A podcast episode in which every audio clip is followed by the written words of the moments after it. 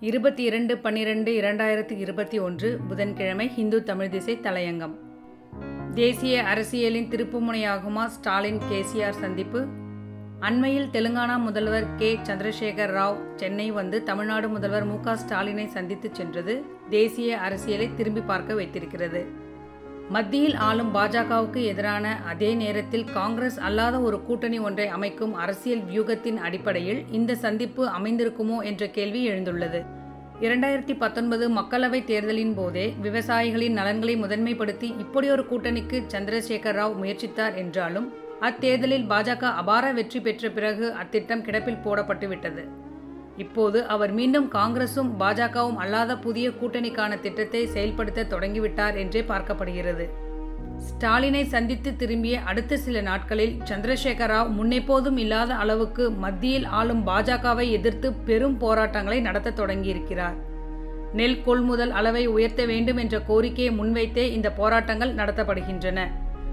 ஆனாலும் கடந்த ஏழு ஆண்டுகளில் பாஜகவுக்கு எதிராக அவர் இப்படி எந்த போராட்டத்தையும் நடத்தியவர் இல்லை என்பதால் தேசிய அரசியலின் மொத்த கவனமும் அவர் மீது குவிந்திருக்கிறது. அவர் தேடி வந்து சந்தித்திருக்கிறார் என்பதால் அந்த கவனம் ஸ்டாலின் மீதும் குவிய தொடங்கியுள்ளது. விவசாயிகளின் உரிமைகளுக்காக போராடும் சந்திரசேகர் ராவ் அண்மையில் தனது டெல்லி பயணத்தின் போது அங்கு போராட்டத்தில் ஈடுபட்டிருந்த விவசாயிகளை சந்திக்கவில்லை என்பதும் அரசியல் நோக்கர்களால் சுட்டிக்காட்டப்படுகிறது.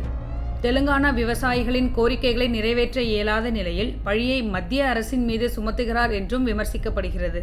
மூன்றாவது அணியை உருவாக்க அவர் விரும்பும் பட்சத்தில் அதை தலைமையேற்று நடத்த விரும்புகிறாரா அல்லது வேறொரு தலைவரின் தலைமையின் கீழ் கூட்டணியை ஒருங்கிணைக்க விரும்புகிறாரா என்ற கேள்விக்கும் இதுவரை பதிலில்லை. அடுத்த சில மாதங்களில் நடக்கவிருக்கும் சட்டமன்ற தேர்தல்களின் முடிவுகளுக்கேற்ப இந்த கேள்விகளுக்கு பதில் கிடைக்கலாம். தமிழ்நாட்டில் தனி பெரும்பான்மையுடன் ஆட்சியில் தொடர விரும்பும் திமுக மத்திய ஆட்சியில் அங்கம் வகிக்கவும் விரும்புகிறது. ஆனால் காங்கிரஸ் தலைமையில் பாஜகவை எதிர்ப்பது என்ற கருத்தொருமிப்பு எதிர்க்கட்சியிடம் வலுவாக உருவாகவில்லை. பாஜகவிடமிருந்து ஆட்சியை கைப்பற்ற காங்கிரஸ் தீவிர முனைப்பு காட்டாத பட்சத்தில் திமுகவின் நிலைப்பாடு என்னவாகும் என்ற கேள்வி இயல்பானது.